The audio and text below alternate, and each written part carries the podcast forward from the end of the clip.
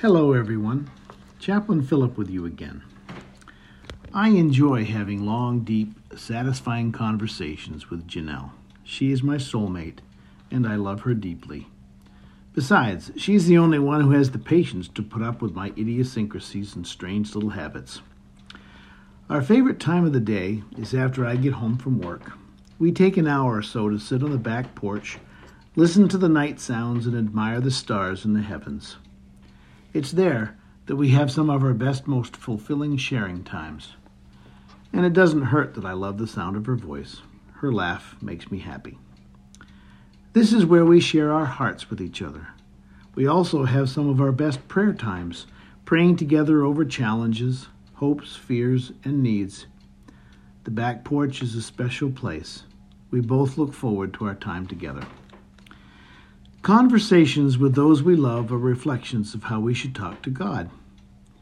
He loves us even more than our spouses, our children, or our friends. Shouldn't we look forward to our time talking with Him and anticipating the experience as much as we love being tuned in with our human loved ones? The Bible is full of prayers prayers of the patriarchs, the prophets, and of kings. The prayers of individuals, both great and small, are listed in the sacred pages of Scripture. Jesus' prayers are wonderful examples of his special connection with his Heavenly Father. The apostles prayed. Rich men, poor women, the outcasts, and the forgotten all have prayers recorded in God's Word. Even the heathen, the pagans, and the non religious prayed, and their petitions are in the Bible as well. Open up your Bible to almost any section, and you'll trip over someone praying to God. And these prayers cover every topic, they touch on every circumstance of life, they underscore the absolutely crucial necessity of humanity reaching out and up to form a connection with the Creator of the universe and with the Savior of our world. So, the real question becomes how should we pray? And what should we pray for? When we reach out to God Almighty, how should we address Him? And what should we say? The disciples came to Jesus with this exact same question. The Lord's Prayer, recorded both in Matthew 6 and a shorter version in Luke 11, provide a simple template for how to pray. Essentially, Jesus told them to address God as their Father, bring their needs and struggles to Him, ask for all to be done according to God's will, and to pray for God's kingdom to be established on this earth. As I've explored these two examples, it struck me that Jesus' instructions on prayer are really very simple. Number one, talk to God. Recognize that He is your Father and that you and He shall have an intimate relationship. Number two, pour out your heart to Him. Tell Him everything going on in your life. Express your joys, your sorrows, your hopes, your fears, your desires, and your dreams. Number three, confess your sins and ask for His righteousness, and then thank Him for cleaning you up again. Number four, Express your trust in Him. Have faith that He will work in your best interest always, no matter how dark or difficult the situation you are in looks. Number five, express your hope and desire that His kingdom will come and end the tyranny of sin in this world. I'm sure there are many more items I could include here, but these five are sufficient and they cover all the vital areas. Talk to God as to a friend, as to your spouse, as to your lover. Make it intimate, make it personal, and make it often. I've heard of some who, to make it more real to them, place a chair in their line of sight and address God or Jesus as if he were sitting in that chair.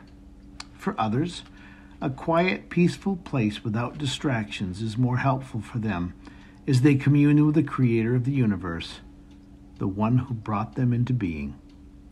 Jesus addressed his heavenly Father using the Greek word Abba, which is translated as Daddy. He addressed his Father as Daddy. Think about what that might mean for you. God loves to hear you talk to him. He'll be right there with you when you pray. At the hospital, when I'm praying with a patient or a family member, I often include in my prayer that God hushes the angels who are singing around his throne so he won't miss a single word we say while we're talking to him. It's a word picture I use to help make the communion with God more real for those joining with me in prayer. When I was growing up, most Bibles used in church were the King James Version. I wasn't introduced to more modern, newer versions using the latest research and sources until I went to college. As a result, most of the prayers I heard in, church used thees and thous, arts, wouldsts, and couldsts Many of you can relate to what I'm saying, I'm sure. The problem with this kind of language is that we don't speak that way anymore. The King James Version of the Bible was written in the 1600s using Shakespearean language. So, in many cases, although the words sound poetic and beautiful, the meaning is lost as the reader struggles with the archaic speech patterns. This translates, pun intended, into how we pray.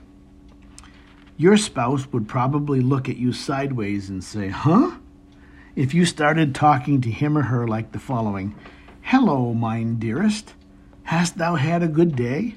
Art thou glad that thine husband or wife beeth home from work? I'm being a little extreme here, I'm sure, to make a point. Talk to God in plain language. Respect Him as God, as you would respect a parent, as Jesus did, of course but talk to him in the language that you use every day. He'll appreciate it, and so will you. The last point I want to make is the listening part of prayer. Janelle has a way of talking with God that invites Him to answer while we're praying. It's become a wonderful experience for us both as God impresses us and talks back to us during our prayer time. When you stop to listen for God's response, when you give him opportunity, he'll bring verses to your mind, he'll put thoughts in your head. He really does talk back during prayer. I'm still learning and growing, but prayer time is much anticipated now.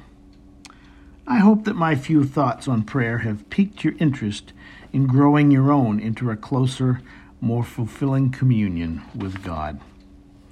If you listen to the praise song, this is The Air I Breathe by Michael W. Smith. You'll catch a glimpse of what communion with God will create in your soul. Until next time, I'm Chaplain Philip, and as always, may God bless you today.